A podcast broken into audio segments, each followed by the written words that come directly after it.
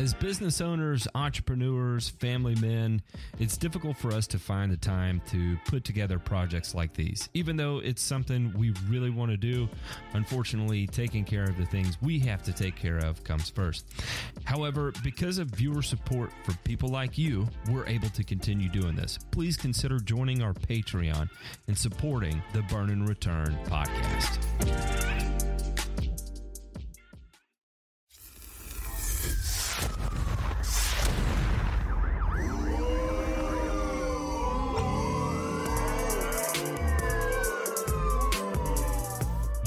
Listening to Burn and Return, a weekly one hour podcast covering news from the agricultural and turfgrass industries.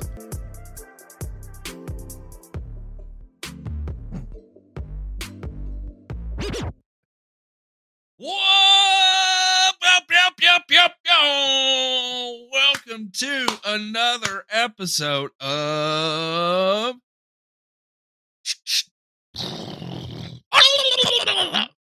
Burn and Return. I, I listen. I I'm not gonna lie. backwards. This I did do it backwards, but I figured I had to at least get each piece in there at some point. But you know what? It's actually very representative with a lot of the things I do in life. I do a lot of things backwards. I you actually bring up a great point here, Demay. Yeah. I have a horrific habit. And it started at some point in high school where I read books beginning at the end and then go back to the beginning and read it. Isn't that bizarre? Uh, No. I would just, Oh. I would just say that this this confirms your severe anxiety disorder. That's all. You can't wait. You can't wait for the end, right? yes. Yes. When most when most people are cuddling after the act, you've gone back to the foreplay. We get it. It's all good. However, you need to do it. Okay. The Man. The postcoital bliss. The postcoital bliss is different for everybody, Matt. And who are we to say, you know, where and when you should spoon? We're not that people. We're not the mm. spooning police. Well, Ray might be, right? oh, hardly, hardly, hardly. I mean, I'm, I, I- I'm, I'm real. I'm firmly a, a you do you person. I'm firmly a you do you person. I mean, that's the, that's the model of my life. really. In all things, Ray is a libertarian. So Yeah. neuropathy is manageable, not curable, right? And this is how Mhm. I have learned to deal with my neuropathy. Um I'm self-admitted a crazy person and I have I have no problem admitting that and uh you know you can you can ask just about anybody that knows me. I'm an absolute lunatic. Uh and that's and that's okay. So, you know, why did we even how did we get into that? Oh, you did the because thing I back- yeah, I did the Oh, thing You should. What, what can It parallels yeah, to all you aspects of my life. You Yeah, should yeah, you- uh, brief people because there's probably people that only listen to us on their favorite podcast platforms and may not know about what we're for right now calling the gobblers. Why don't you brief everybody on that real quick? Yeah. So, for those of you that don't know, what we have started doing, if you listen to this in podcast form, we have cut out each individual news segment and are uploading that as uh, as videos on YouTube.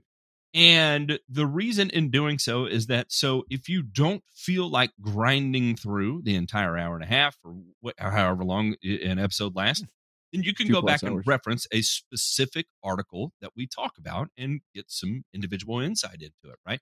or maybe there's one thing we talked about you would enjoy sharing with a friend or a coworker or whatever the case may be and instead of having to go find the timestamps and all that um, you could just send them the uh, the youtube link and it's easily approachable for all.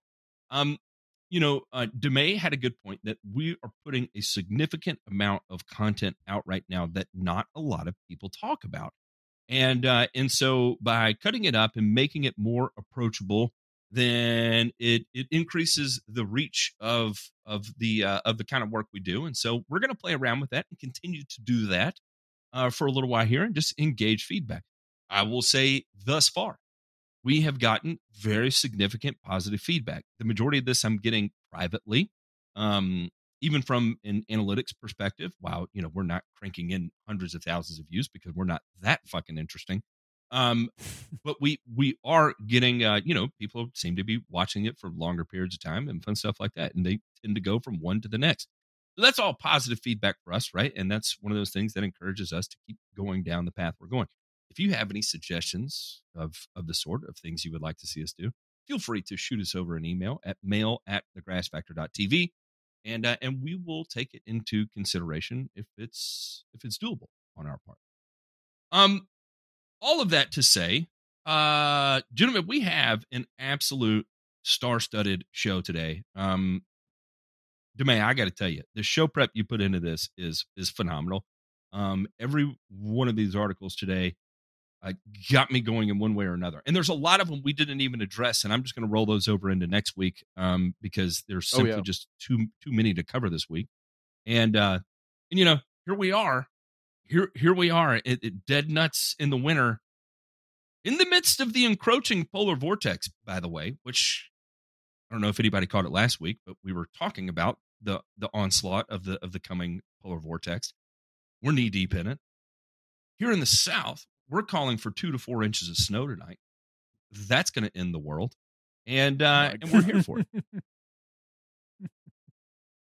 My God, I'm not. everything was shut I down. didn't. I did not stock Everything, up right? on bread and milk today. Um, but I did just get my regular groceries for the week. Does that does that make me a am I a quitter? Am I a loser? No, What It's does that it's make a- me? no, no. I don't think you're a loser, Matt, because you know how I judge the people that are unprepared and anytime something adverse has happened, they're just not freaking ready. And so it turns into a catastrophe. It turns into a panic. I mean, I just uh, have zero sympathy for them because previously every storm in Hawaii would be preceded by long lines of people at the gas stations, uh, crowding up at Costco, Sam's Club, Walmart, whatever. But I'd be sitting at home and just basically judging those people, saying, You pack of losers, because you're now running out and getting shit that you are supposed to have in your household at all times anyway. You're on an island. You need to be ready no matter what. And that's just putting it mildly from Ray. Yeah. Ray is just we, we call that we call that keeping it real, real talk. around here. Real talk. Yeah. real talk. RT baby. RT. Mhm. Uh gentlemen, how about we just go ahead and jump into this week's headlines because they're just oh so good. Yeah, let's go. Nothing to fear here. This is just the news. This first one here is an absolute uh, stunner. Uh, we're going to talk about Joe Mercola, uh, Mercola, um, however you want to say his name. I have no idea how to accurately say it, so I'll just call him. The turkey, the turkey is on my side here, so that's a positive thing. Refuting crazy Joe Mercola's glyphosate autism scare story. Alternative health guru Joe Mercola claims there has been a massive increase in au- autism cases since the 1960s and that the weed killer glyphosate is a key culprit. He's wrong on both points. If you're a regular ACSH, ACSH reader, you've met Crazy Joe Mercola, as my colleague Dr. Josh Bloom fondly refers to him. Once a reputable physician, Mercola is now perhaps the most prominent alternative medicine advocate and supplement salesman globally. Over the years, one of his pet peeves has been the alleged link between autism and a variety of chemical exposures, most notably vaccines and pesticides, and this has not changed as 2021 comes to a close. Here is Mercola's latest effort, published by the Epoch Times.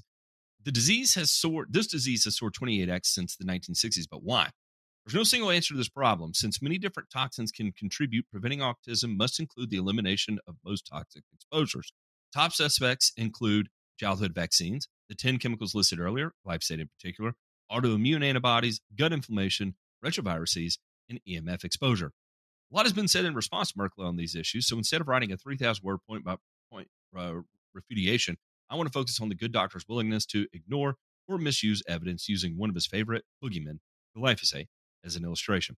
And it goes on to give more detail through different meta analyses and scientific studies have been performed here. And again, what this all plays into, and this is one of my first exposures to the major argument of uh, causation versus correlation, right? And if you have never seen the causation versus correlation memes, like for instance, the number of times, uh, uh, uh, what's his name? Who's the super short guy that's in Scientology? Tom Cruise. It's like the number of movies Tom Cruise is in as correlates to the cases in autism, and they both accelerate on the same uh, growth curve. It, it, it's it's a lot of fun, and and you can type into the Google sphere uh, correlation versus causation, um, uh, funny, and then and then go to images, and you can read all kinds of different things like U.S. spending on science, space, and technology, and suicides by hanging, strangulation, and suffocation, and how all these curves here just have absolutely undeniable links, right? Because causation equals correlation? Absolutely not. So, um, gentlemen, talk to us here. Talk to me about Crazy Joe Mercola and uh and the glyphosate autism link. Ray, do you want to go first or me? You, go ahead. You go ahead. I mean, you might as well tee me up so that I can uh, thoroughly uh, put this clown on a pike. yeah, uh, I mean, I'll go ahead and say it. I usually don't have too strong takes. I am, and I try to be the most diplomatic person here as much as I can be, but this mm-hmm. motherfucker is a special piece of shit. He really is. Mm-hmm. And I'll tell you a couple of reasons why. First, number one, I mean, he guys, he's no different than the people that we like to rip on in our industry, right? This guy mm-hmm. is a class A grifter. Okay. Selling supplements, immune boosters, all this other bullshit that doesn't make any bit of difference, right? But he mm-hmm. gets you to feel good about putting it down, right? Instead of throwing her down on the lawn, throw her down the gullet, Ray. Take that immune throw booster, down put the it in hat. your belly. Throw her yeah, down the throw hatch. Throw down the hatch, and uh, there. so the the other piece here, besides the fact that you know uh, he is bilking people out of money, uh, is that there is some sort of correlation between autism and uh, glyphosate in particular. That's a very strong statement to make with absolutely zero evidence to back it up. And this to me, uh, one is a personal issue because I, you know, I'm a parent of a child that has autism, that uh, you know mm-hmm. faces that disorder every day, and understand what that means. And you know, the thing that gets me a lot of times when it comes to, you know, uh, either vaccine injury or uh, environmental injury related to this, these are people mm-hmm. that are using scare tactics to not, that don't understand the science of how uh, this this disorder manifests itself. And so uh, I just find it funny that you know we we've got to come up with something that, in this case, okay, hey, glyphosate, right? Buzzword, everybody's freaked out about it. Hey, you know what? I'm just gonna, you know, slide these two. It's like remember those uh, those uh, uh, worksheets in, in school, Ray, where you had to match the one word and you had to draw the line down the other side, and match the word on the other side.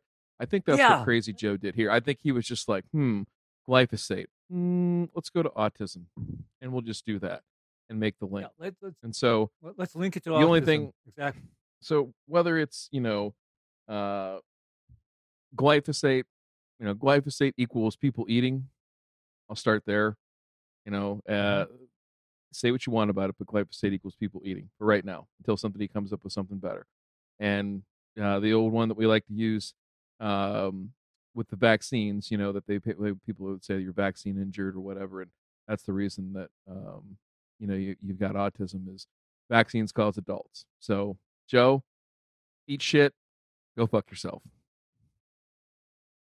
Yeah, and uh, links uh, links to my uh, list of products on Amazon because uh, talk about somebody not staying in his lane. Talk about somebody misusing the science because, and by the way, do you know who I'm actually extremely skeptical of overall? I'm extremely skeptical of most physicians and especially the physicians that proclaim themselves as alternate medicine practitioners because most physicians I know of. Especially if they lean towards that alternate medicine side, Yep. they are the first ones to blame anything and everything that goes wrong with somebody on glyphosate. And they do so without having the scientific basis to back up their claim. On the other hand, what if I told you that some of my customers are actual physicians? And those physicians, on the other hand, they tend not to go into that uh, alternate medicine world. Yeah, huge fan, Yeah. huge fan of Bob Marley, but ask him how that whole alternative medicine thing turned out for him. Yeah, yeah. Ask, uh, yeah, ask him about that. And while we're Can't at it, he's dead. no, and kindly ask Steve Jobs how well Oh, that alternate Spicy. that alter that alternate medicine cure work. Do ask Steve Jobs because he do that before or after the liver transplant? But Didn't he get the liver transplant and then he went alternative, and then he died no, a couple years actually, later? actually, none of the above. He got none of the above, and upon autopsy, it was discovered that he actually had the form of pancreatic cancer, where had he gotten it surgically removed upon discovery, he would actually stand an extremely good chance of a cure. Just cut out that offending tumor, and Steve Jobs would be able to be an asshole to everybody for at least the next 10 years. He would have lived. Yeah. So if if anybody has never been down this road before um this is not the first time this has showed up in the news and a lot of what Mercola hinges his uh, uh validation on is from a phd computer scientist out of mit named stephanie seneff and stephanie Mhm. seneff is an absolute fucking head case i mean a nutbag that fell is likely autistic and fell Mhm. somewhere into the deep end at some point relatively recently, within the last 10 years or so. An absolute brilliant computer scientist that worked in AI and all kinds of different stuff, Mhm. um, who just fell apart. Uh, and you know, a couple of things that that she did is that she started performing meta analyses on uh, the various research that was out, and she is the one. This computer scientist was the one who put it together.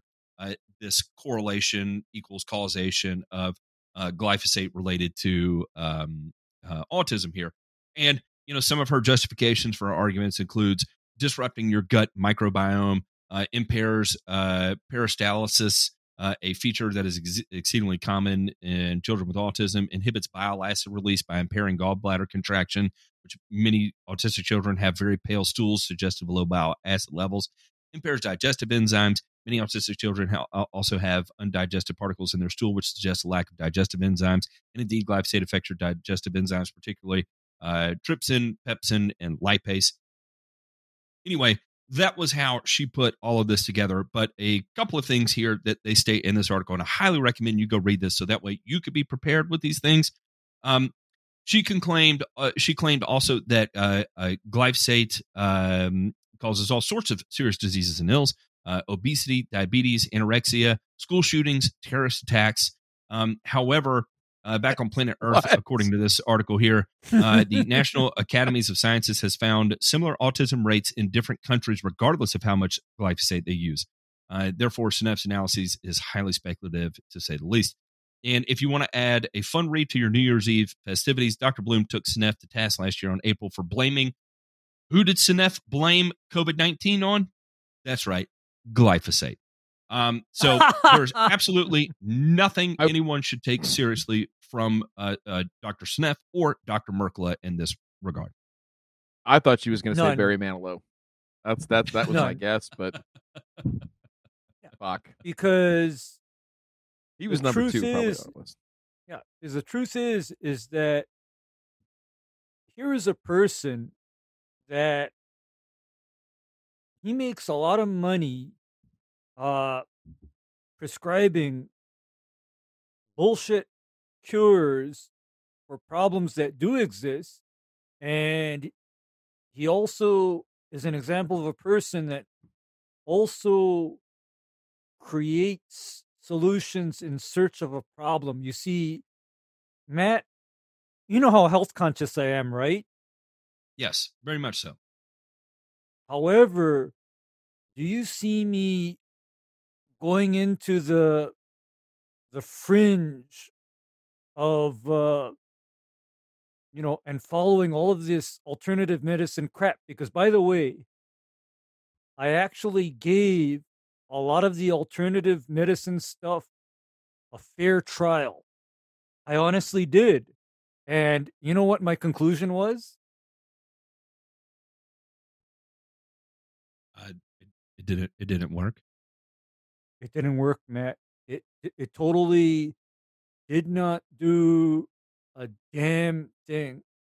And so when I see these people on the internet or in the magazines or in the newspapers telling people to buy my shit, for me that is anxiety inducing. Because alternative medicine is nothing new. It's nothing new because alternative medicine has been around since the 1960s, 1950s, uh, 1970s. So the only difference is is that here here and now, uh, people have the pleasure of being bombarded by this crap on their smartphones 24 hours a day. I don't know. I think we should all uh, reach out to Jim Bakker, buy buckets of food, uh, move to his compound wherever it is in Arkansas, and uh, and save ourselves and our families. Right. Um. well, I'll tell you something else that's relatively new, and actually does seem to be getting better, and that's going to be our next article here. Engineered bacteria could boost corn yields. Um, Bacteria isolated from the roots of a corn plant and endowed with an unwavering ability to break the bonds between new, new, two nitrogen atoms could help minimize the use of fertilizer in farming, according to a new study. With the link to the study here in the article, so be sure to check that out. Uh, I have not reviewed this in depth. It's uh, it's uh, I, I, I, it definitely requires a deep deep read. It is a paid article, by the way, and I will see if I can't get that bought and share it at least with the patrons so they can go through that. Um, the microbes created and commercialized by the agricultural startup Pivot Bio, who we have identified here before on Burn and Return, uh, fertilize soil more sustainably than synthetic fertilizer and are the first gene edited bacteria developed for growing cereal crops such as corn. Uh, plants need nitrogen for Mm. efficient fertilizer. Each year, farmers worldwide use more than 100 million metric tons of fertilizer. However, what we have here with this engineered bacteria is a uh, a, a, a bacteria that will allow um, the providing of 40 pounds of nitrogen um, per acre to the plant just through the use of bacteria. There are a couple of caveats here: is that it does need to be reapplied every year, and uh, in certain instances, in weather extremes and stuff, it could inhibit the amount of nitrogen generation that does take place. And I'll quote here at the end uh, the microbes cannot replace all synthetic fertilizer farmers use right now. Uh, but the idea was to demonstrate that supplementing with the microbes could reliably allow them to use less of it.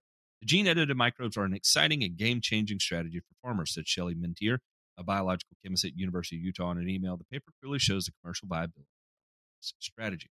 Um, I think this is great. Actually, now there's a lot of things we do not know about this, right? So, um, the long-term feasibility of use of these products, um, what are its natural predators, what happens if it becomes overabundant.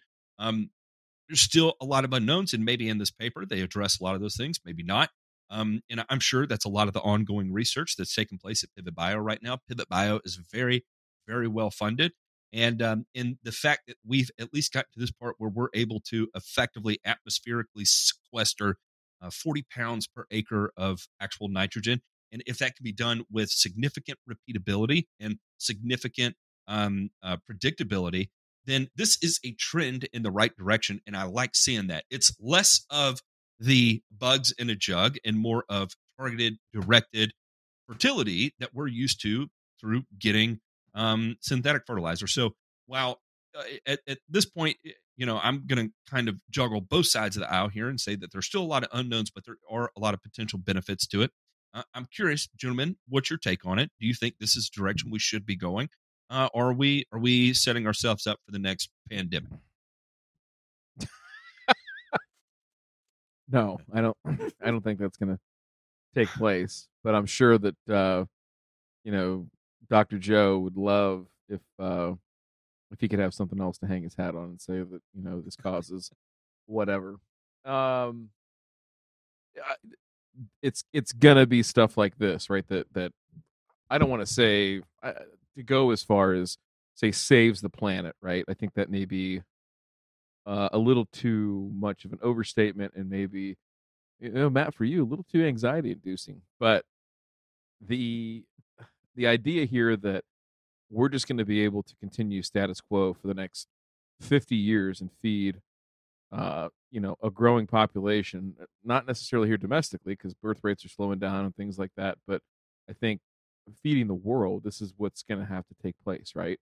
So i'm anxious to see what comes of of this and i know there's other people the companies that are in this space trying to fool around with okay hey how can we basically enhance the efficiency of what nature is already doing right? And that'll be a key you know we can talk all day about you know plant genetics and things of that nature but i think on this side on what i would consider to be the input side it, it's it's going to be stuff like this that moves the needle. So ray what do you think? What I think is that, first of all, there's a precedent for this because this type of bacterial symbiosis already happens in what's known what's known as leguminous plants, and the however, I do need to take everybody back to an old farming practice where they would alternate production in the fields between, say, grass crops and soybean, for example, or a grass crop and alfalfa. And the reason why they did that is because when you do that, the leguminous crop puts nitrogen in the soil because leguminous crops typically are symbiotic with nitrogen fixing bacteria. But I think it would be a very nice next step, provided that there's no in- unintended environmental consequences for cereal and grass crops to be able to be colonized with a symbiotic nitrogen fixing bacteria. My only misgiving or regret would be, for example, say what happens, Matt, if crabgrass or Poa annua is colonized by this bacteria. oh boy oh I'm just I'm just uh, thinking about what could possibly happen here because because I, I'm just and and I'm, and likewise I'm thinking, am I sure? I, for example, would enjoy having say zoysia or Bermuda grass colonized by this bacteria as well. My answer would be no, because forty pounds of nitrogen per acre, that translates to me as approximately a little under a pound of nitrogen per thousand square foot. And I've personally seen what a pound of nitrogen per thousand square foot looks like regarding both the growth of weeds and the growth of turf grass. And Hmm. oh dear, uh, all I'm going to say is I think you need to feed your mower some vitamins. it's it's another thing i think you, know again there's a lot to watch how this plays out and we clearly have pivot bio pegged um uh, because we've talked about it multiple times now and uh, and they have they have entered our algorithm to continue to show up and so we'll continue to keep an eye on it and now at least we do have a study that we can review and hopefully unpack some different things about it and that's uh and I, and I plan on doing that this week and maybe next week if there's anything of value there then we will uh we'll bring it up gentlemen i had to bring it up again because this is the most ruthless read of maybe the latter half of 2021 into 2022 and it's our good friends back in Sri Lanka. And you may keep asking yourselves, why do you keep dipping back into the pool of disaster that is Sri Lanka? Well, because this is what happens. This could potentially happen to any other country that jumped balls deep, headfirst into a, a full organic program. So if we opted to do this in the United States, this is exact. And let me tell you, this is exactly what would happen. And it would not just be limited to this one country here. Let me explain a bit more, and then we'll be able to put two and two together. Uh, Chinese company intensifies fight against Sri Lanka over disputed fertilizer stocks. Chinese company Qingdao Siwen Biotech has intensified its fight against Sri Lanka over disputed fertilizer stocks and has proposed tough sanctions to be imposed at a time when the island country is experiencing an economic crisis. The government of Sri Lanka has already decided to pay $6.7 million to Qingdao Siwen Biotech uh, Group Limited for the fertilizer, which was rejected from Sri Lanka after local tests had identified harmful bacteria. Also, Qingdao uh, Siwen Biotech Group Limited, the Chinese company involved in the controversy in Sri Lanka over imported fertilizer, has demanded US $8 million from additional director of the National Plant Quarantine Services of Sri Lanka for the loss and damage caused by the company. Sri Lanka government has suspended the importation of organic fertilizer from Qingdao uh, limited in September over quality issues leading to diplomatic spat between the two countries. Um, it claimed that Erwinia has found in organic fertilizer was found in an organic fertilizer. Further, the People's Bank of Sri Lanka was also ordered by the court not to pay the Chinese company for the substandard fertilizer. Meanwhile, in October, the Economic and Commercial Office of the Chinese Embassy in Colombo blacklisted the People's Bank for failing to make the payment according to the letter of credit in effect, what they have decided to do is take a company, I mean, is to take a country that is facing famine, real deal famine, due to a lack of uh, uh, uh, yield on their organic farming that they immediately had to undo.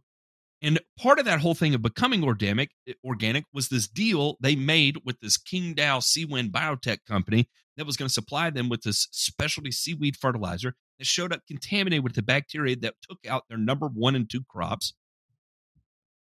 Now, after all that, which has caused incredible inflation of their currency because they have no exports, they have no food to feed their people, China, to add insult to injury, said, Well, since you only made a partial payment, we're going to launch economic sanctions against you since we also funded a lot of your infrastructure projects.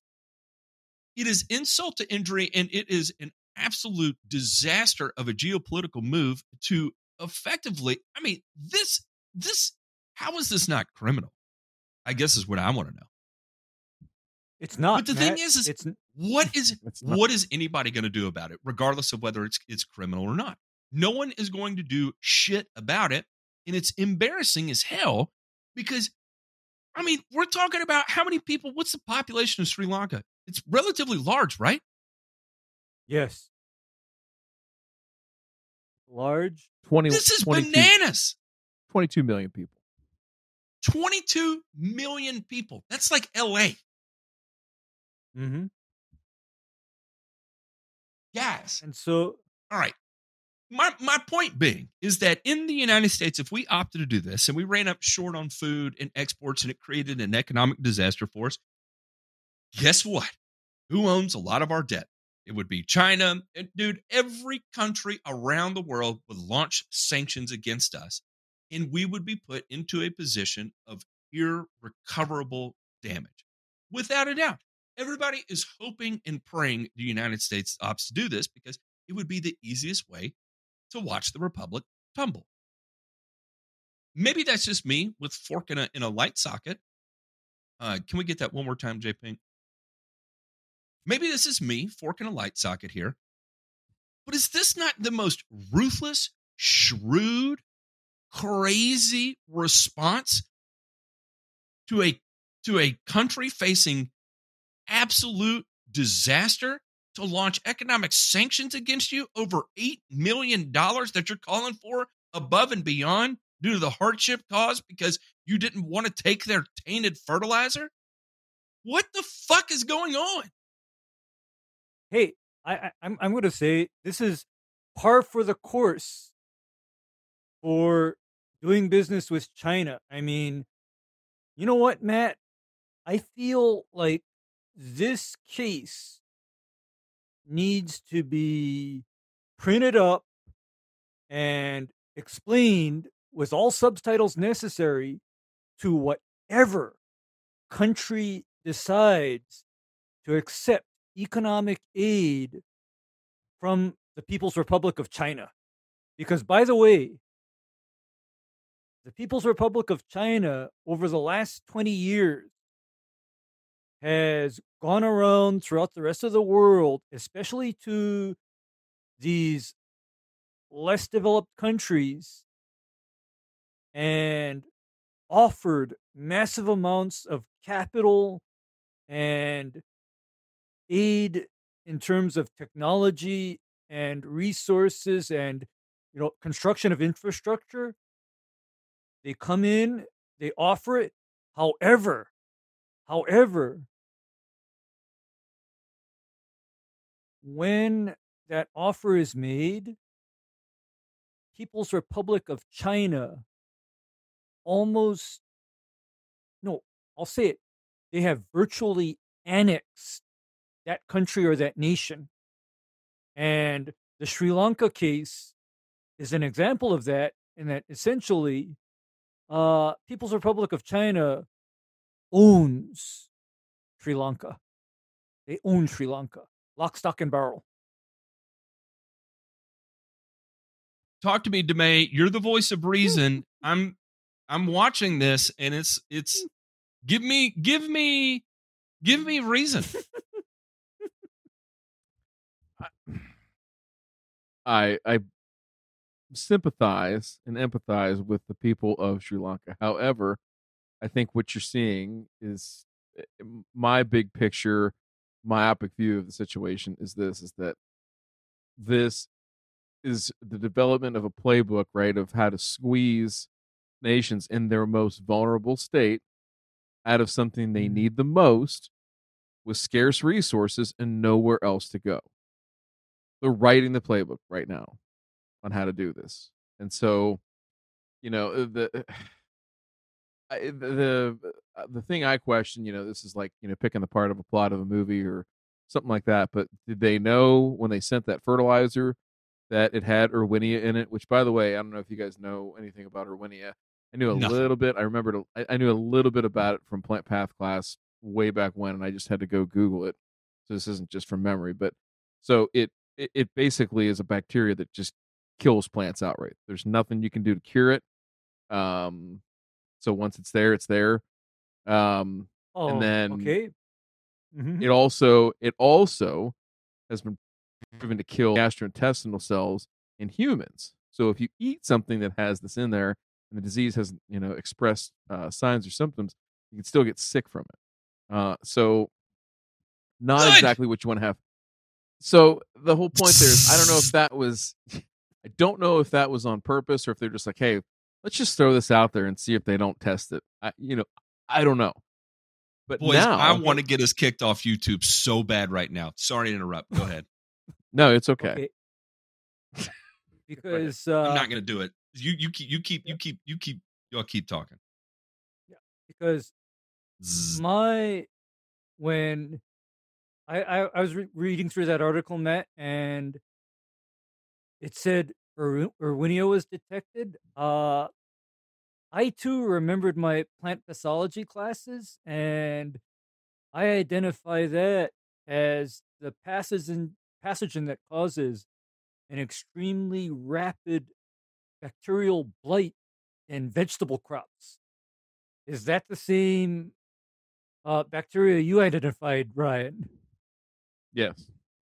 Okay, Ra- extremely rapid bacterial. Like in other words, Erwinia gets into a field of cabbage, for example. That cabbage is a puddle of goo in about two or three days. It's gone. Yeah. Demay, Uh, if you get Erwinia into a field, are- are you having to remove soil and replace it, kind of sort of thing? I don't know about that. I, I honestly don't know. But No, you you won't have Uh, to you won't have to remove, but if I had a field with Erwinia, that would be the field where everything would be under steam for an hour. I'd crank that some bitch up to 212 and it would get steamed. Ray's gonna give her the old Honolulu steamer. Only usually only Sheila gets that, but you bring some Erwinia into the bedroom, and hey, we we got a party. We've got a party. And I just ate chili, by the way. All right, so Yeah. the the only other thing I was gonna say is, you know, obviously they're squeezing them now with the, the economic sanctions. They're squeezing them now where they're saying, "Oh, you know what? By the way, we need eight million dollars extra for pain and suffering, and you know the damage Yeah. you've caused to our business and our reputation." I mean, I don't know how this gets worked out, but I think this is one to follow for sure. The the, the geopolitical consequences of this are much larger than just you know some fertilizer and you know uh or the organic farming piece. I mean, there's a whole bunch that we can talk about, but it is a there's a lot going on in this situation, and I think it's very very uh interesting to follow along. Erwinia, I- um, go ahead, go ahead, Ray, go ahead. No, as I said, I think this scenario just needs to be a lesson to anybody that or any nation that gets offered by China infrastructure, uh, sale of materials, uh, whatever. I mean, because Matt, Ryan, have you ever wanted something, right? And you take one look at the guy that is selling or wants to sell that to you, and instead you get back in your car and you say, Oh, fuck no, I'm out of here. Have you ever been in those situations? Um, yeah, Ray, I'm, you know, I'm from, Yeah. I'm from Memphis, so Yeah, yeah. Li- Likewise, I, I'm from Honolulu, so so there. But the same caution should apply when you have these shrewd groups of business people coming in from People's Republic of China. They're all in their black suits, nice ties, uh, and and shine shoes, and they talk a good story. And I know how they, I know how they talk. They they tell you, oh, I, I we can get you this, that, whatever, and oh, don't don't worry about the money. Uh, you know, we'll we'll take care of it. And then come to find out, the minute something doesn't go their way, it's pay up, fucker. Yeah. Um and, and listen y'all this is going to parlay into um really nicely into this week's uh sponsors uh because listen i know our listenership is not full of criminals. I'm just kidding i know it's full of criminals. And you know what? We do not have to be regarded like china is in this situation. And you know why we don't have to be regarded that way? It's because we can reach out to a criminal defense attorney that gets it that just gets it gets it in the in the in the courtroom, gets it in the Discord, just gets it. Jesse Bousquet Jr. Esquire specializes in all criminal defense and landlord side eviction matters. He also volunteers as a defense attorney in Middlesex County Veterans Treatment Court in Framingham, Massachusetts, and is a bar advocate for Middlesex County. And you may be thinking to yourself, well, I'm not in the Boston, Massachusetts area, Massachusetts area, but you know what did happen to me? I got a federal charge.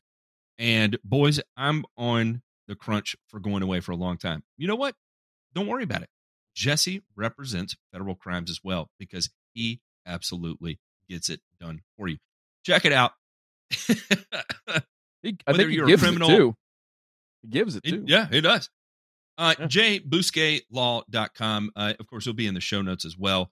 Um, and this is a guy who used to be a pesticide applicator, turned into a mechanic, and then one day grew up and was like, you know what? I'm going to be an adult and become an attorney, unlike us that are still in the uh, pesticide applicator business. It's okay.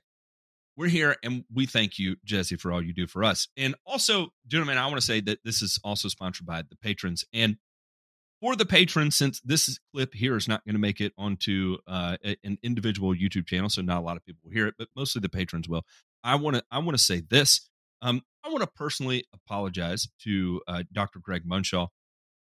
Um, I, I, I, if I offended you in any way, or you took any of the things that I said regarded uh, the iron oxide as a personal attack against you, um, I promise it wasn't.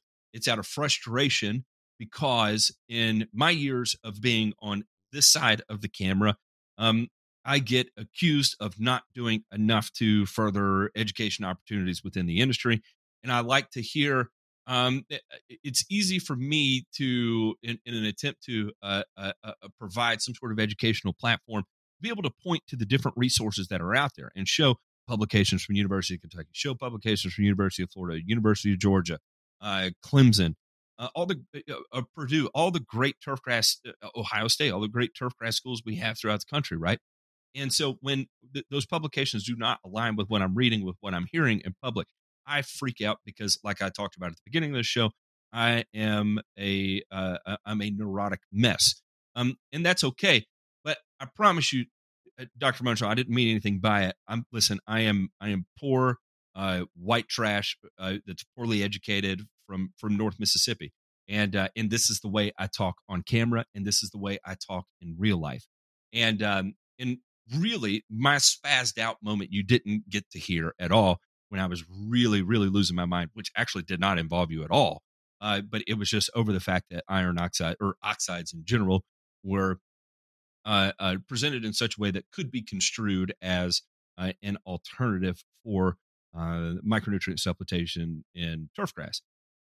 However, how this all correlates back to the patrons, the patrons did get to hear that. And if the, those kinds of rants and things like that are things you're interested in, and hearing us be able to talk more off the cuff, cuff without necessarily uh, uh, abiding by the playbook kind of thing, check it out. Patreon.com forward slash burn and return. That's what allows us to be able to do this show. That's what allows us to be able to have those kind of conversations and not worry about our careers being dangled over our head as a result of it. Um, so thank you to all of y'all, all of our our, our uh, you know, we we we call y'all executive producers and and uh, co co producers and all that for a reason because it's because of y'all we're able to get this done. And so for the cost of an airport beer, if you can, if you can, if you can't, don't worry about it. I get it. Don't put don't take away from your kids or your wife or yourself or your business or whatever uh, to, to hear us ramble into a microphone. But if you're of the means and you feel like it, do so. Uh, Patreon.com forward slash burn and return. All right, gentlemen, uh, it's enough him hawing around. Let's jump into this week's burns.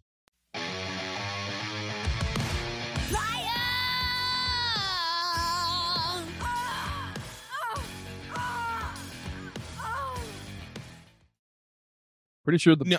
both balls dropped on Sheila for the new year. Right? uh, that was a 212 degree Honolulu steamer right there. Steam sterilization. Yep. it's good birth control. I I put this article in here just for both of you, um, because we know the the the Lake Tahoe area is what I would consider hipster, um, very very very very progressive, um, not not big into controversial things on uh, political fronts, and they definitely do not want to offend anyone, not one person uh, in their community, right? Well, it turns out they have a problem with invasive species. And long story short, at the crux of this article here, uh, they are wondering herbicides in Lake Tahoe, invasive plants provoke debate. So, gentlemen, what did they do? They turned to the professionals and they asked, uh, gentlemen, uh, what do we do? So they reached out to Charles Goldman, a longtime professor of limnology emeritus at UC Davis, who has studied Lake Tahoe for 60 years, supports the use of herbicides. Herbicides have been developed which degrade in days instead of weeks. He said the lake is warming measurably due to climate change fueling accelerated growth of weeds, and it's time to adopt new methods to eradicate them. Um, so I bring this up to put the question in front of you. Gentlemen, what is going to happen in Lake Tahoe? Are we going to watch California fall into a situation where they have to do the unthinkable and reach out to the one tool, the chemical, the toxin, the Mercola, the anti Mercola of, eh, of the Mercola capital? Will Lake Tahoe utilize pesticides to eliminate invasive species? I'll let y'all speak. Well, we saw we did an article oh several months back in Oregon, right on the on the beach there uh, Mhm. against Yeah. the Pacific Ocean, and they were they were doing the same thing because they had no choice. I mean, that was the that was the best tool available to them. And so, I it- here's my thing: is like you, why would you let principle? Because that's really what it is. I mean, it's it's it's principle at this point and not a lot, else. I mean, other than there are, uh, you know, for what the for the aquatic weeds that they're describing, there are safe aquatic herbicides that they can use to control those. Mhm. Okay, when I say that, I mean safe to fish. Okay, um, and other aquatic life. So the question is: Are you going to let principle stand in the way of one of California's greatest natural resources in a state that is abundant with fantastic natural resources? You're going to just shit the bed on this one? I mean, I, I, don't understand that. That just to me, it seems unforgivable, and I'm not sure. I, I'll be interested to hear and find out. You know, I, I might do a little digging here and find out who the ultimate decision rests with here. If it's, yeah, I'm sure it's a federal agency. I would assume, you know, because it borders on two states there with Nevada and California. But I'd be, I'll be interested to see how this plays out. I, I again, if you've ever been there, it's it's one of the most fantastic places on earth. I mean, it's it's gorgeous. Um, there's nothing like it. Um, and to see it go away for something, or not to see it go away, I shouldn't say that, but to see it, um, go down that path, right? Where again, they're saying that it's not necessarily unrecoverable, but it could put it in a very, very precarious situation. Would just blow my mind that we would let it come to that. Ray, what do you think? Well, what I think is, uh, is this going to be a matter where principles and ideals get in the way of reality?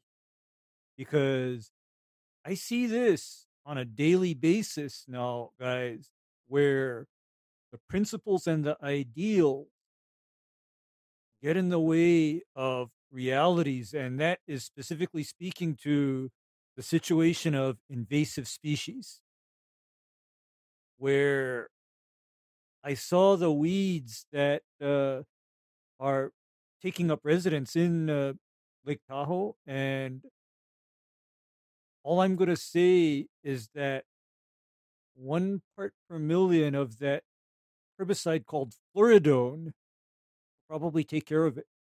And one part per million of fluridone has no effect on birds, no effect on fish, no effect on aquatic invertebrates. In other words, that's an example of something that is very selective.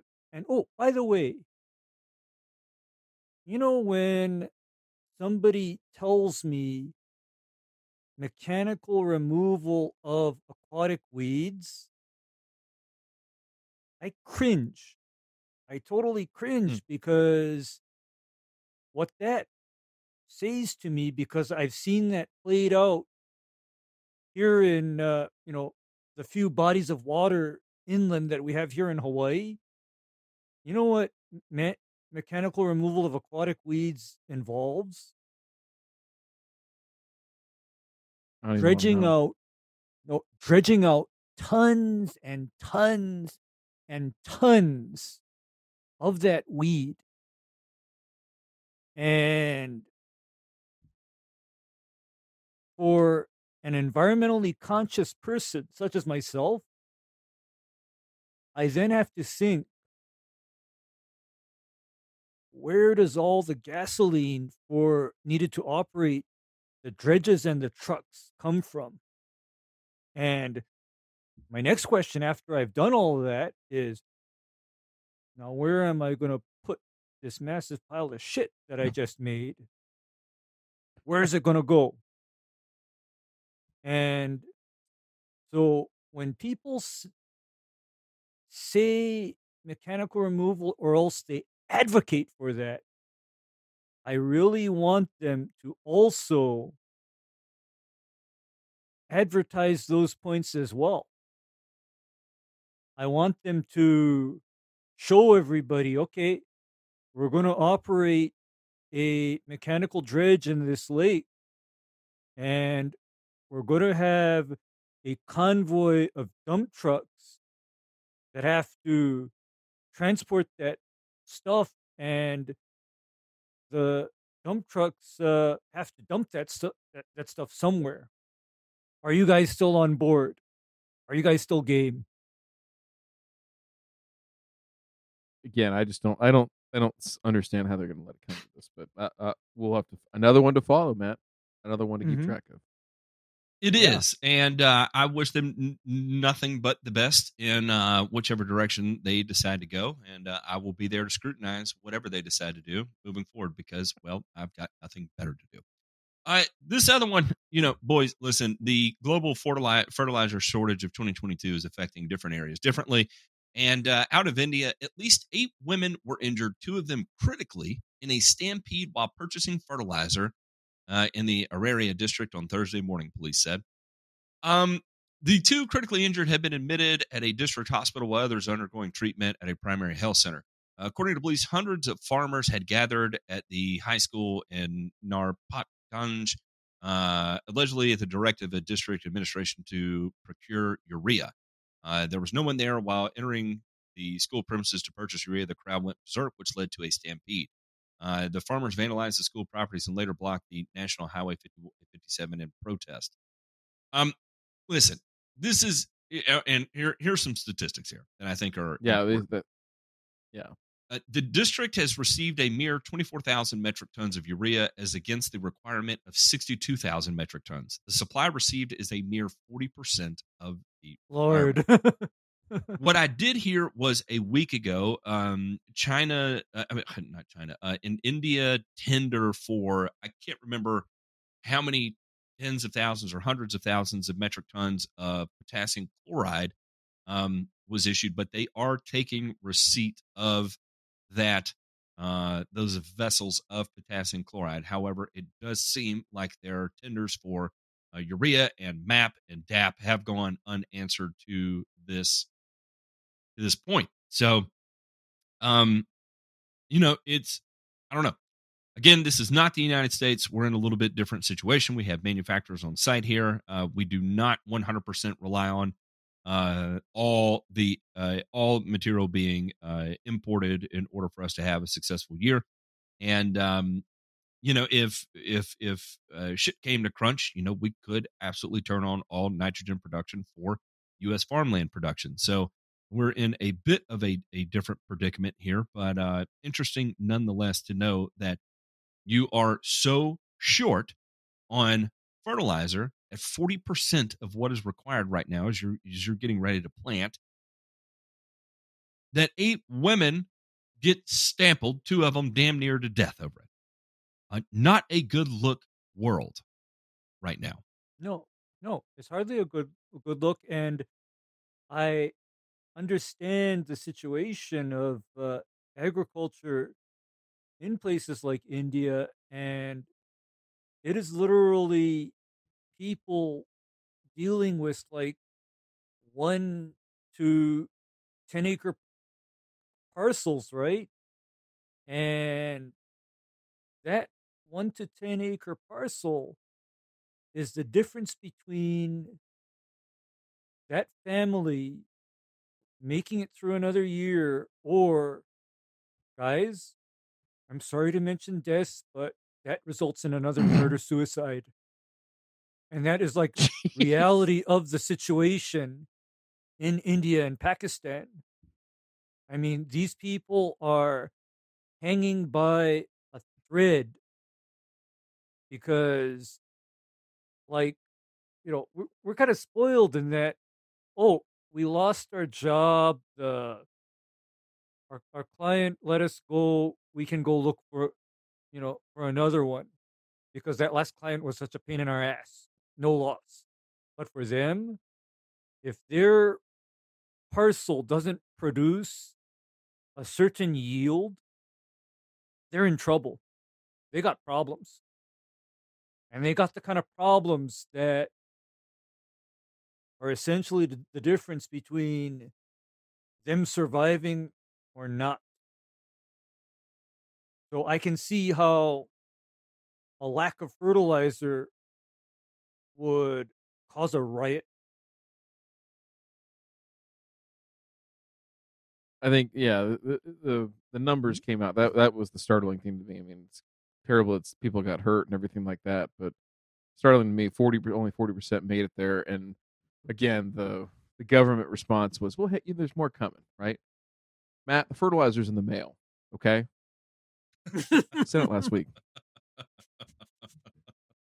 Yeah, and and, Yeah, and in the so- meantime, that fertilizer is the difference between you being able to pay the bills and oh, by the way, in India internally,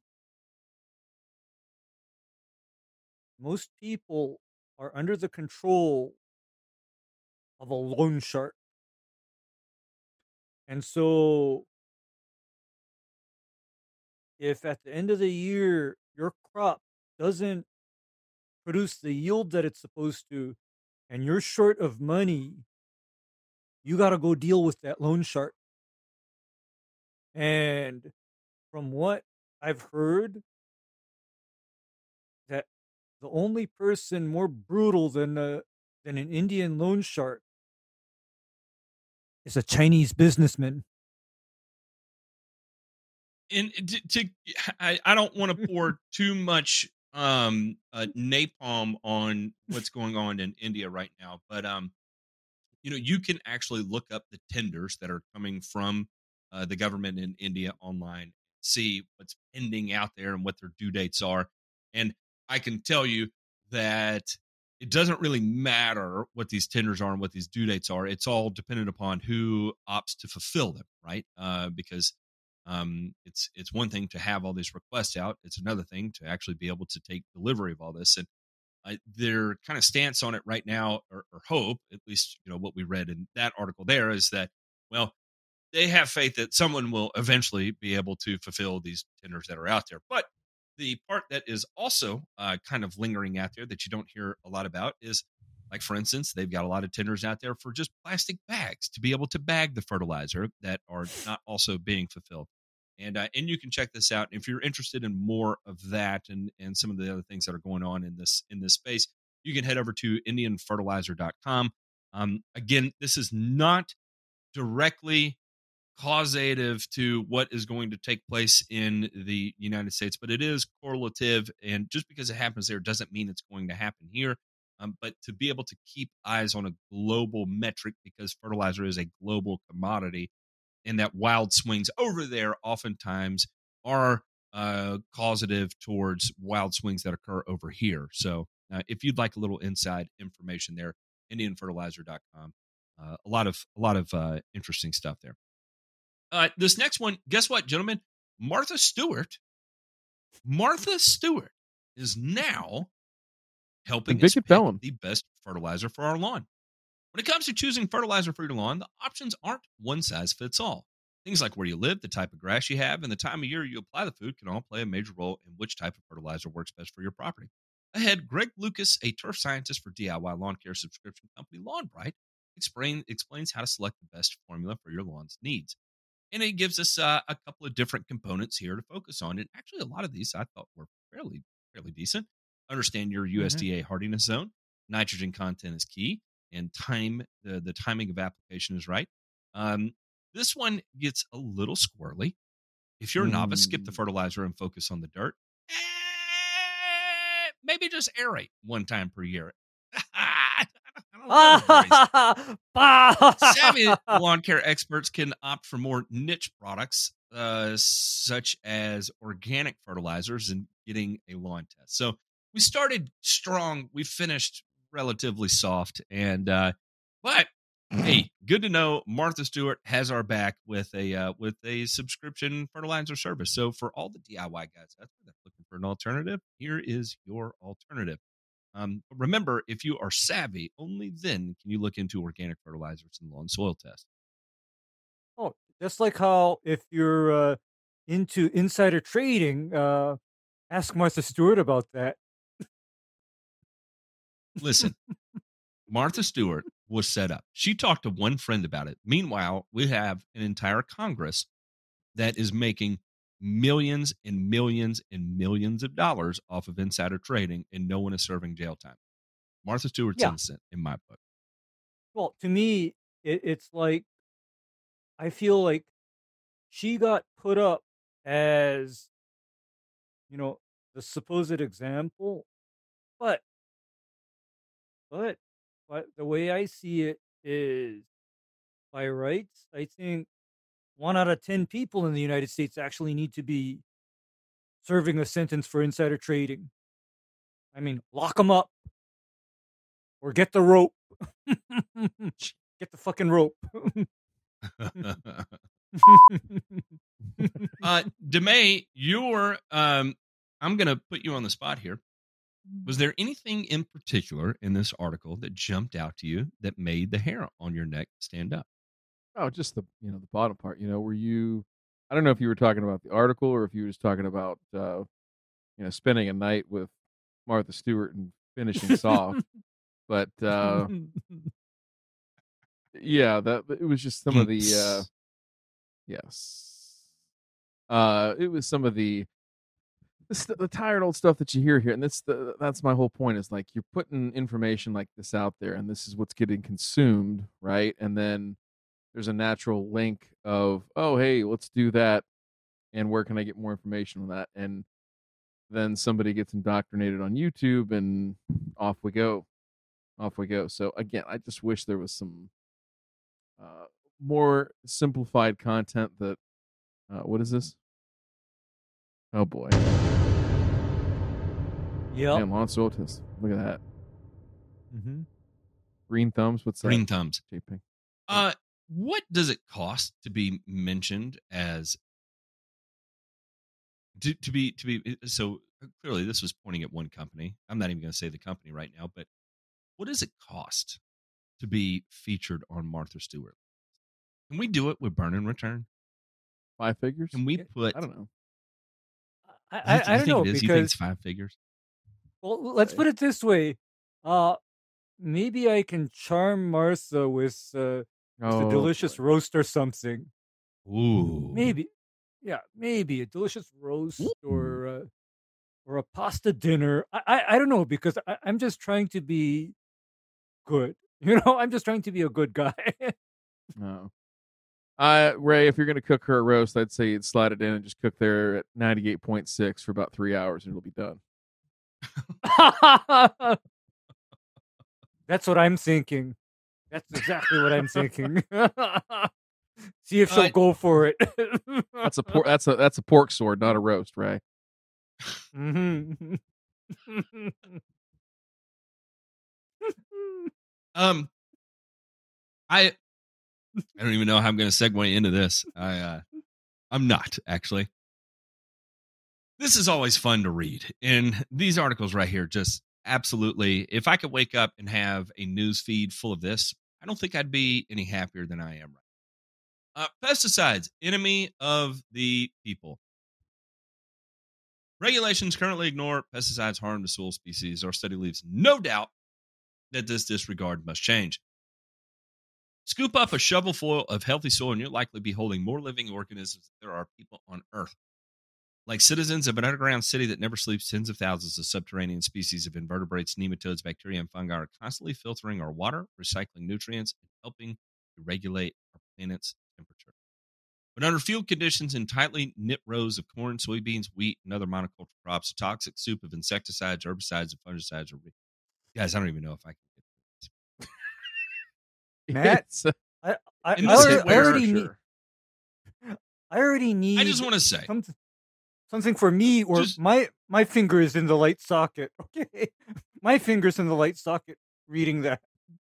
can I can I can I get two spoons to put in to put into the outlet here? Um, you need Yeah. to find. You need to find. A, you First need to find a 220.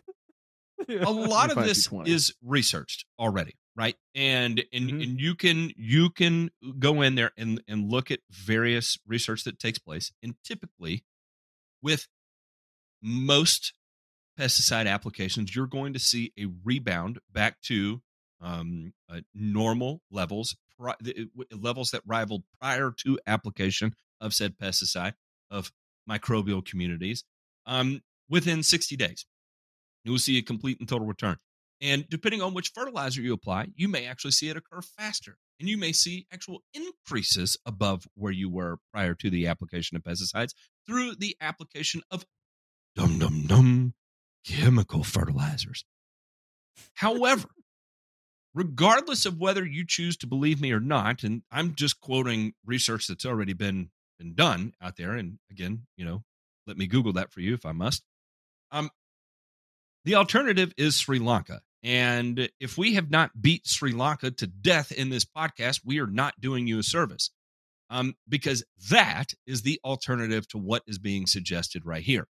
And I don't know, maybe we can check in on them over the next two to three years and just get a real good sip of whatever flavors coming out of there. And I hope to God, I pray that it is not a flavor of corpses. I do not want to see anyone hurt at all, especially due to famine.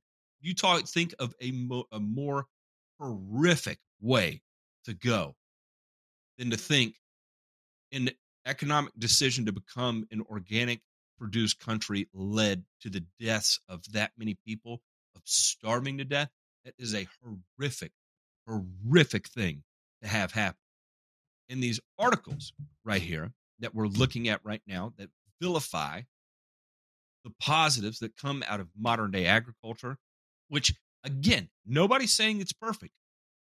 On this show, the one thing we pretty much unanimously agree on is that there is a need to continuously improve everything we do in the green industry. It is the evolution of the industry, and we all agree on that unilaterally. The alternative to making brash decisions is ultimately horror stories.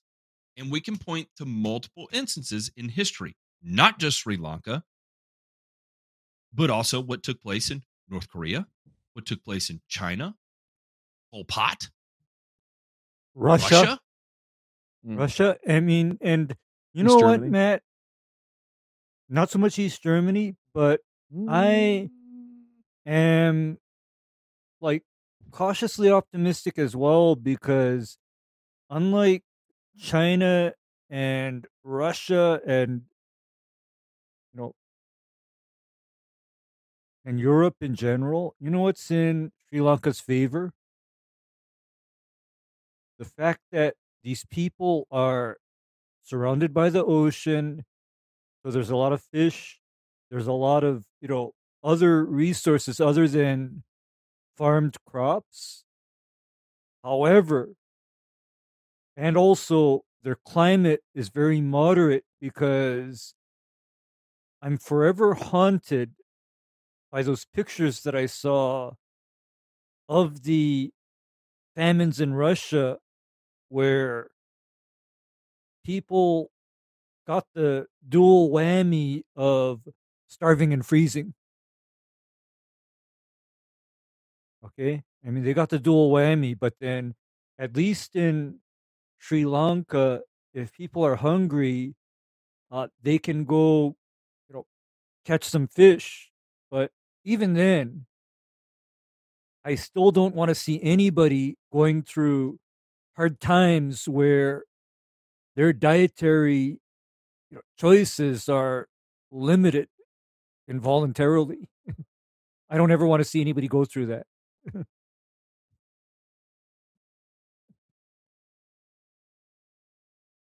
Talk to me, Demay. I'm. I'm just laughing. I don't know. I shouldn't be laughing because of what, the, what is being said, but um, uh, Is this hey, is this like a cackle at a funeral kind of thing?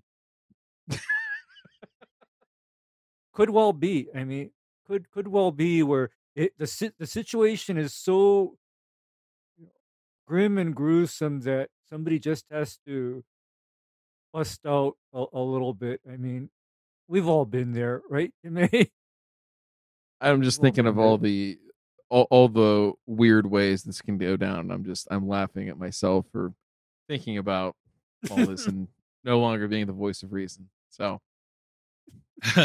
it happens. Sometimes it just climbs out. Um, so those are that's that's really going to conclude this week's burns, and uh, let's bring it all back. Let's breathe breaths of fresh air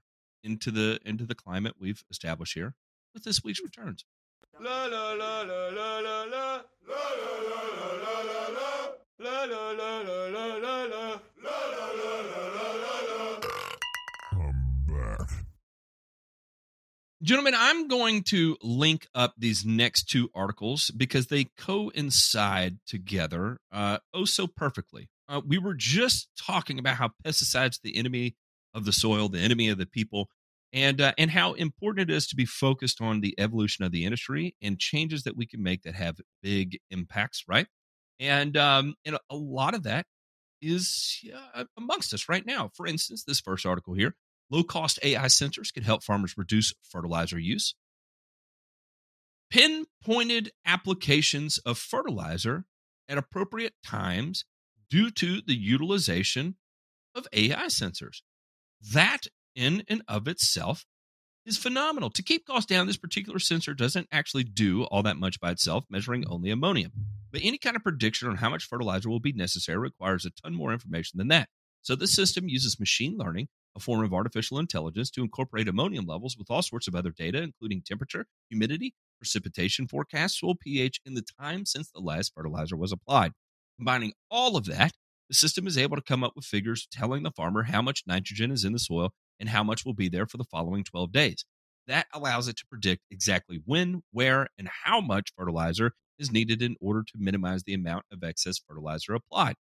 Unfortunately, researchers say they're about three to five years away from commercial availability. But provided the cost is low enough, the system could make for an affordable way to monitor fertilizer use. Fantastic. When we're talking about the evol- evolution of the industry, this is one of the tools in the toolbox that will allow us to do so. And I think it parlays perfectly into the next article here, which is soil health practices, cutting cost of equipment and fertilizer. Here, out of Hoosier Ag today, who's your daddy? He said. Um, who who was uh, uh D- Demay? You sent me a uh, a video of uh the former coach of the Indiana Hoosiers. What was his name? Bobby Knight. Bobby Knight. Bobby Knight to me is the epitome of what it was like cutting your teeth in this industry. All of my managers, people who trained me were Bobby.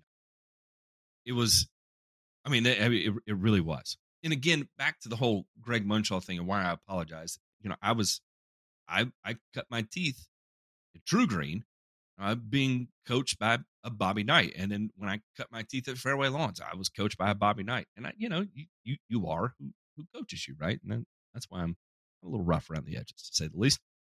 But here we go. Uh, what we're seeing is that you look back on the 80s and things weren't very good then. It gave us a chance to raise crops and not have all the expense of the equipment that we've got now. That was kind of what started it. And then we started seeing the benefits of no tilling when we could get on the ground quicker after a rain. That's not the only bit. We really liked what we saw from better emergence, better growth, early growth, and then we started learning about the soil has- health aspects of things. We started cover crops probably 10 years ago now. I had a lot of discussions with a lot of different producers around this. And the thing that we need to be emphasizing I've got friends all over the state that are doing a lot of the same things we're doing that we are that we share a lot of things back and forth. That's how the whole system is going to grow. Schuer says that uh, after learning about all the benefits, he does not want to go out in his field and kill all of his little friends that are bringing the nutrients by doing tillage. Uh, we've been able to cut our fertilizer use probably in half at least, and we're not losing soil fertility. In the past year, I had our agronomist get a soil sample split in two. And he took half of it to send to the lab where they totally destroyed that sample and found what all nutrients are in the soil and compared to that what we're seeing on a regular normal soil test. It's three to four times the amount of nutrients that are sitting there in that soil for us to use and aren't necessarily available in a tiller system because we don't have the microbiology to get that nutrient and get it into the plant for us. So, when we talk about the evolution of the industry, this is exactly what is going on. We're are, we are now able to quantify what takes place with no-till. And again, no-till is not a perfect system. We're continually running into issues where you have wild climate extremes or you're in an area where it's too cold and it's hard for you to be able to get down a cover crop in time and get it emerged to offer the same level of protection. But maybe what we're seeing in some of that now is that some is better than none. Uh, and then it becomes a cost thing, right? Where um, is it feasible? Is the return on investment that you're going to get through fertilizer savings uh, going to equate the cost for you to get that cover crop down that you may not get a second harvest out of, right? But all of this, all of this between sensors, machine learning, AI, no till, new farming practices, new cultural practices are all coming together to progress us to a state of better environmental uh, uh, sustainability. And I think that is very important. I think that's very representative of the exact same things we have going on throughout the entirety of the green industry. We are trending in the right direction, in my opinion. And I would die on this hill fighting against all the other anti uh, uh, uh, uh, green industry extremists out there. I would say I am a green industry extremist, and I would I would die on the hill fighting the anti green ex- industry extremists uh, by showing these types of things that we've got going on between the success we're seeing out of Pivot Bio, um, uh, out of the North Carolina Research Triangle with AgBiome. Um, and you know, here we've got AI, machine learning being integrated into all this in new new methods like no-till. Gentlemen, we are succeeding. Why? No, I'm, I'm not even going to ask the question. I'm just I'm going to leave it right here. We are succeeding. Tell We're me. I, uh, uh, I, I, I think we're, we're- yes, you're gonna have to. You're gonna have to. And uh, there's no way. Like, let's just keep it on turf, right? Ag, ag is light years. I don't want to say light years. They're uh almost a generation ahead at this point in terms of the technology that they're employing, actually using, right, to make actionable decisions on their properties, right? And if you think about where turf is as a whole, like let's just break that down into a subset of golf, then sports turf, then lawn care. Lawn care by far lags significantly, significantly over golf and to a lesser extent sports turf. And I'm thinking that that's that's my question. You know, I think I posed that to you guys here before is, you know, thinking about this of the future, what does it look like? and it's gonna be stuff like this. I mean, it, and you're gonna have people that are like, "Well, man, like I'm not gonna stick, you know, some fucking pole in somebody's yard and leave it there." Uh, It's not gonna be like that. I, I really, it's it's not gonna be like that. But there is going to be that type of technology that you will have to employ at some point, right? And you're gonna see it start in these. I don't want to say fringe, uh, to call them out, but I mean fringe areas that everything is stacked against you, right? In terms of what you're able to use and not use and all those types of things, you're going to have to employ technology and innovation like this to actually have a business, to actually have a, you know, a functioning business model that will work. So my my only message to folks and the thing I think it's great doing this show because you get to see it and hear it and um learn what's coming out and what people are experiencing with it, but is if you don't understand, you don't agree with, you don't uh, buy into whatever when it comes to this tech, is you got to change your mindset. I don't know how long it's going to take you, and I don't know what you need to do to do that. I am not a psychologist, but I'm telling you that you need to change your mindset because things are going to be radically different in the next three to seven years. Radically different. Ray, what do you think? You know, okay. Uh, first of all, I have a little question that came up. Is uh, for for me, do you think I'm stuck in the past, or do you think I'm, uh, I guess, an adopter of technology that's appropriate? where where do I fall? I think you're open to it, and I think that you have adopted what you've needed to adopt over the years. I think if you if push came to shove, you would you would do what you have to do. Yeah, and, and the reason why I, I think about this is within my area, a constant subject of discussion for me, for example, are soil tests, because that's something that I've embraced and it is just an integral part of my operation. And the reason why I'm keying into this is for me personally, I see the day where, due to various reasons, you, me, you know, the operator, we get told you don't apply anything until a standardized, verifiable soil test indicates actual need or purpose. I see that day. And for me, I actually have no objection to that kind of a, you know, that kind of a stipulation because oftentimes I see so much misapplication, bad application, etc. And it is those things that basically cast the turf industry, for example, as bad actors. I mean, to the fringe or the environmentalists, for example, they think these lawn and golf guys, they just don't care. They're just throwing it down. And if we can come back and say, no, we're doing this, we're making this application because the soil test indicates need, doesn't that counteract their statement that we're just throwing it down?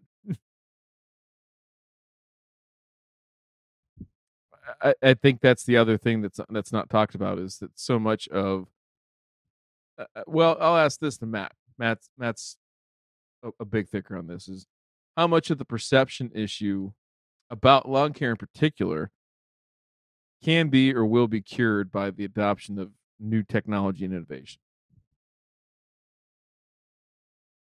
or is it just always going to be you're the lawn boy No, the potential is there, but there has to be greater adoptivity among the industry. Right now, right now where we are is we have until it, it, it- we are still very much under the throes of the good old boy system in in lawn care, right? Mhm. and the the industry is dominated by the companies that have 10,000 plus accounts right and until turnover at the highest level there occurs and and and, and to be fair here we are seeing this where sons are taking over businesses and they have a completely different approach to how they want to run and operate the business. And the the the younger generation that is coming in seems more open towards these types of things that give them ultimately a competitive a competitive advantage over the next company. And a lot of that plays into buzzwords right? Like sustainability renewability circular economy all these buzzwords you hear over and over that are becoming more and more prominent. These guys actually want to introduce those things and i see that even at, at with large companies wanting to do that. Oftentimes though these younger generations that are coming into it are formally trained more so in business than they are in agronomy. And so if we could provide the tool set to become the backbone for the agronomy and let the business thinkers think about their business all of a sudden you've put together a package that that that, that provides a, a synergistic uh, sum is is greater than the parts um, a, a, a, business model uh, that ultimately becomes reflective of the industry as a whole, in my opinion. I think we are trending that way. It's slow. Um, there again, how quickly are we going to see turnover at the top levels? It's slow.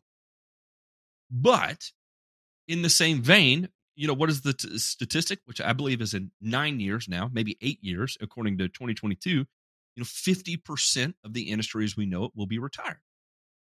And so that paves a new way for the younger generation that has been embedded with these thought processes, senses the uh, uh, um, what's the word I'm looking for? The urgency to do these types of things. I think there's a new level of urgency here, and uh, and I think these guys are willing to do it, and uh, to be able to have voices like y'all uh, to listen to and and and bring these things forward uh, is only going to make it easier for them to adopt these types of things. So I'll be oddly optimistic about this because I, I honestly believe. Wow. Wow. I, I have I have optimism too.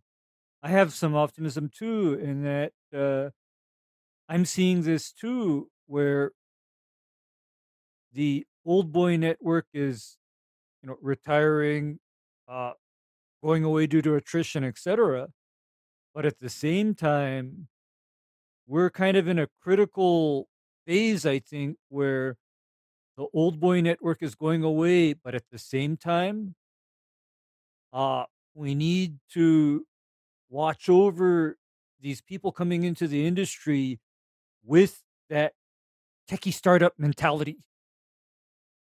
We need to kind of set them straight and rather than run the run a law and based on the techie startup buzzwords, let's have them run and manage the lawn based on an actual agronomic basis.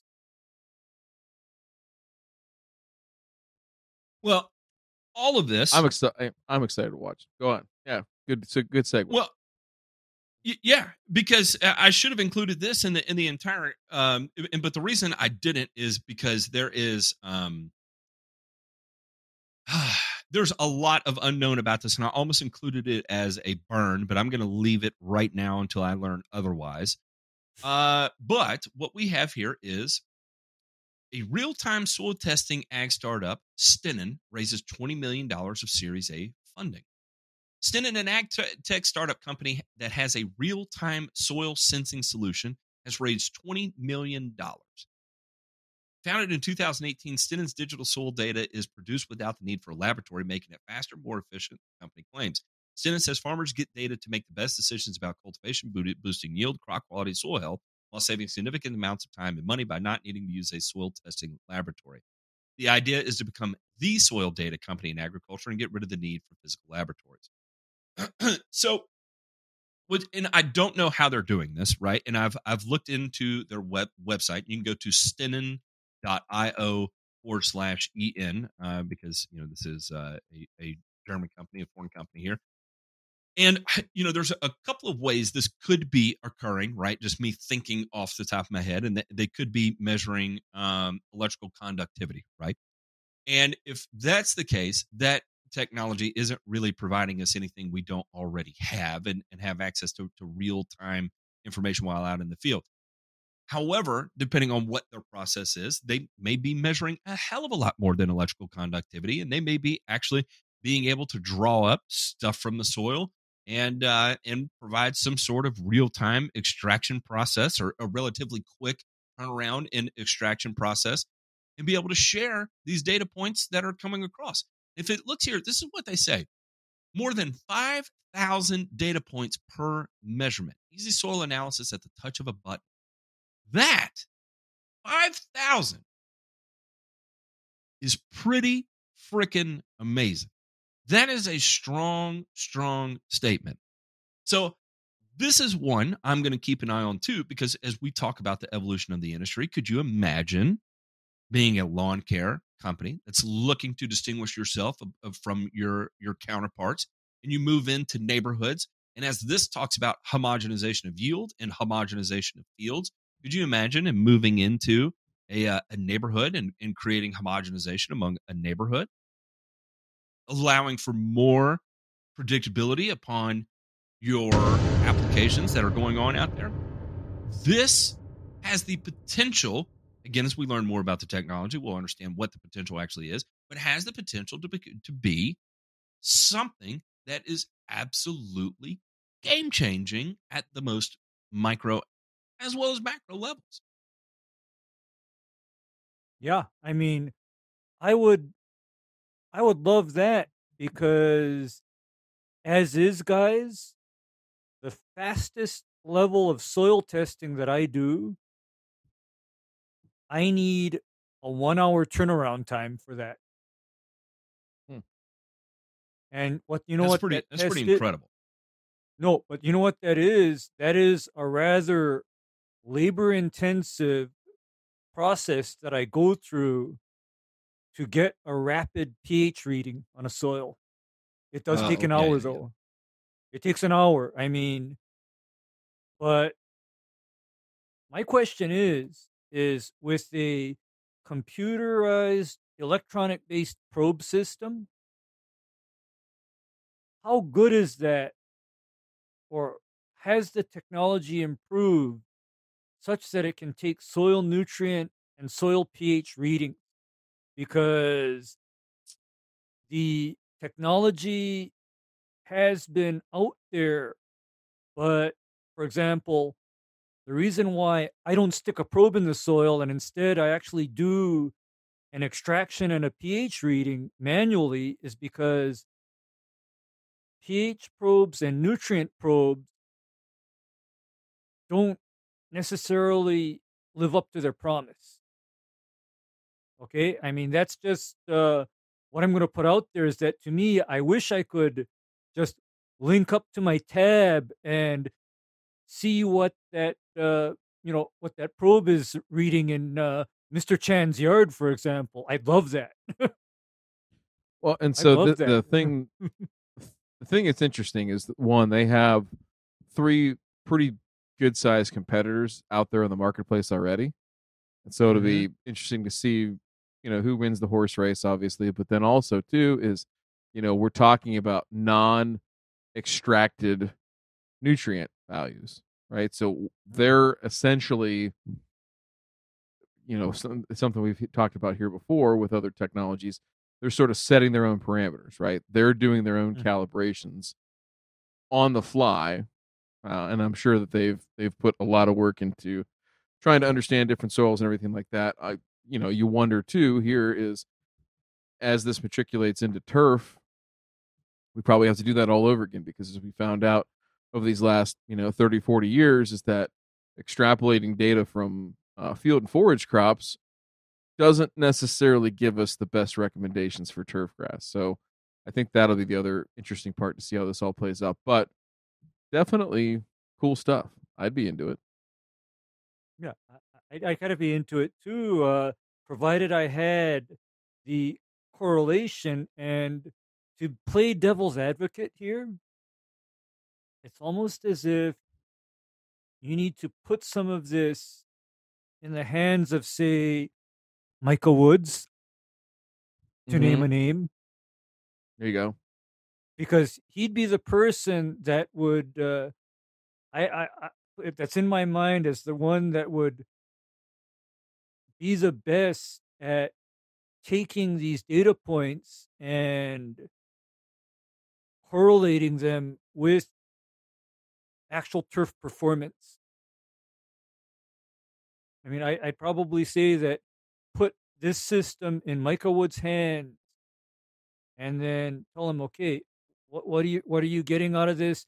And then tell him to also compare what these probes are getting with his MLSN. no that would be interesting calibrate against something Yeah. like that that's very precise get it to doug Uh, Soldat. yeah. Gentlemen, let's check out this week's mailbag. You've got mail. There it is. There it is. There- I listen, when you're on dial up, when you're on dial up, there's a little bit of a delay. There's a sm- mild lag. Mild It's the lag. winter. It's Rest the in winter peace. storm. Rest in peace, AOL and AIM and uh, all the all the debauchery that occurred on that. Um, Mark wrote in and wanted to know: Put on your Nos- Nostradamus cap. What will be the biggest burn and biggest return we'll see this year? That is a very difficult question that I've been pondering on uh, for quite a while now, and I have Yeah. to say, I'm going to give the biggest cop out answer I could that I can possibly give right. And there's a reason why. Because we are faced with the most unprecedented time in the history of the green industry, all the way from agriculture to supply chain to manufacturing, the most unprecedented time that eh, we are rewriting history right now with every day that passes. So it's so difficult to try and play the predictor as the biggest burn and the biggest return we'll see this year. My I'm to guess and this is just because I don't want to leave Mark uh, completely out in the dust with a bullshit answer like that. My biggest burn is going to is going to be we we will see um, and I hope we don't see this sweeping bans on glyphosate that lead to food situations. And I don't know if we'll see that in 2022, the ramifications of it, but I'm 50 50 right now that we will see sweeping glyphosate bans. And in the event we do, I think we will see sweeping yield issues as a result of it. Um, the biggest return we'll see this year will be a stabilization of the fertilizer market. Those are my two guesses. Okay, Matt. Strong, strong Uh, takes. my my biggest burn and this is going to be me playing nostradamus is guys ladies buckle up and put on your crash helmet because once covid gets solved in you know the United States and the rest of the world. Here's what's going to happen, particularly in the United States. You mentioned glyphosate, right, Matt? Yes. Glyphosate is the least of my worries Oh boy. what is it, Because- Ray? because once COVID is solved nationally and regulatory agencies are allowed to convene in person freely, what I predicted would happen back in 2018 is going to be in full swing. It's going to be in full swing because chlorpyrifos got banned via you know i guess a lot of a lot of zoom meetings.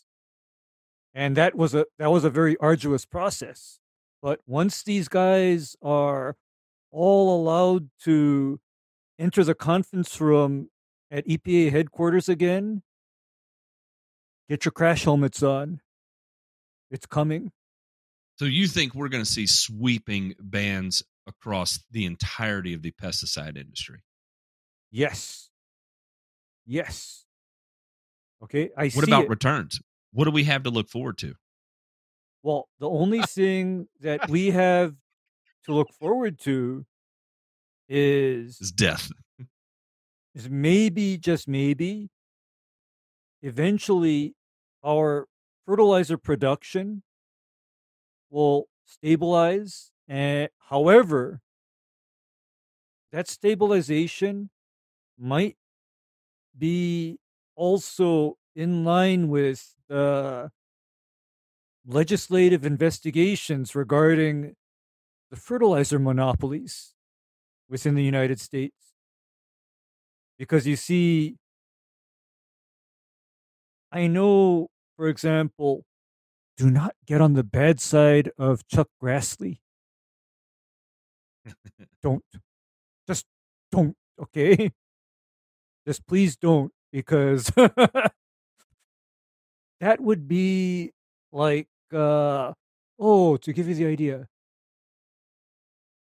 having Sheila's father show up. Roy, Roy, you're not supposed to be here. All right, go home. Mhm. I thought Ray's return. I, I thought for return, Ray was going to say an aortic dissection right at the point of peak orgasm. no, no, no. But then I don't know. no, but I, but uh, but to me, it would be a return if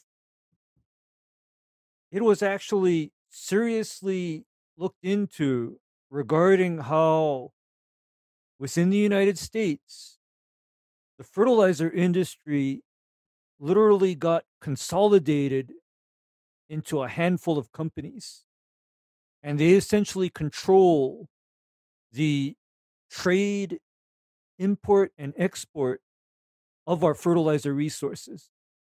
Because did we not have an issue with the telecommunications industry at one time that eventually got resolved to a point uh, by a national action.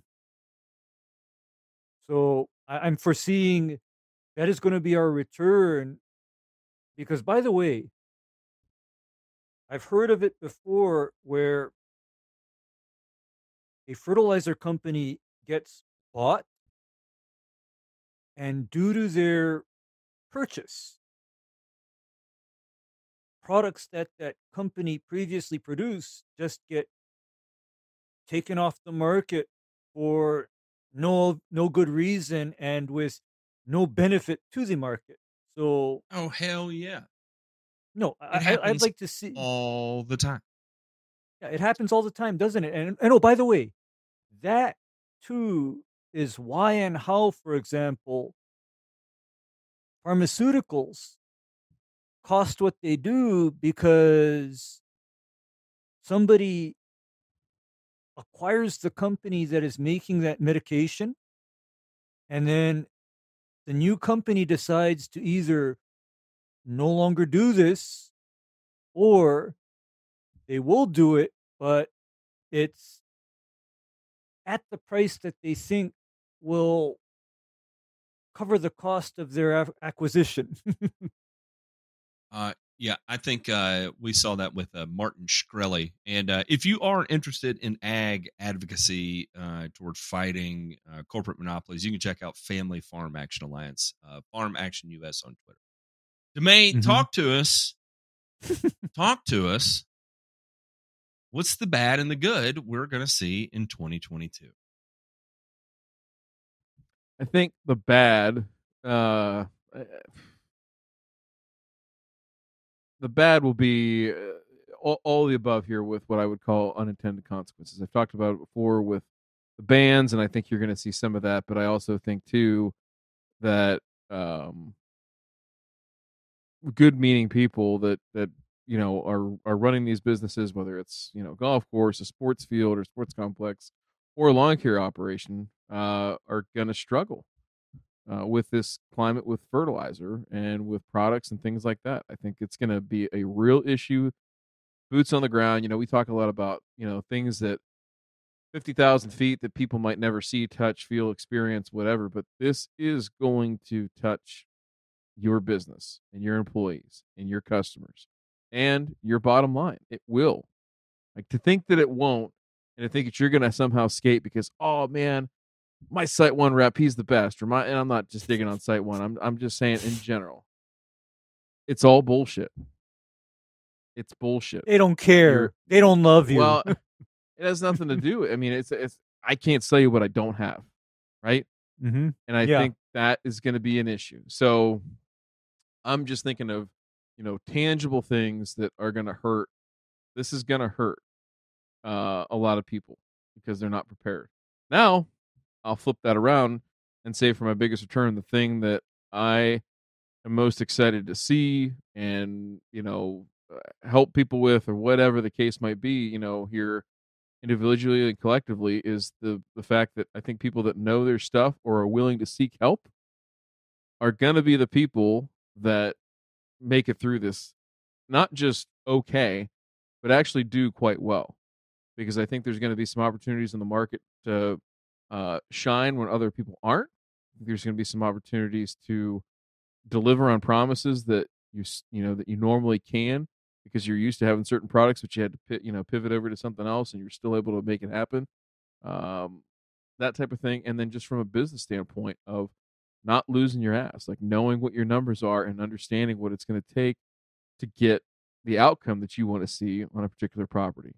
I think that's going to be a, a much more treacherous road uh, for a variety of reasons. We haven't even talked about labor yet, but all these things are sort of culminating in something that can be either the biggest burn or the biggest return of uh, a lot of companies' existence. So that remains to be seen, but that's that's kind of what I'm looking at is one of those two scenarios. Probably not going to be a whole lot of people in the middle.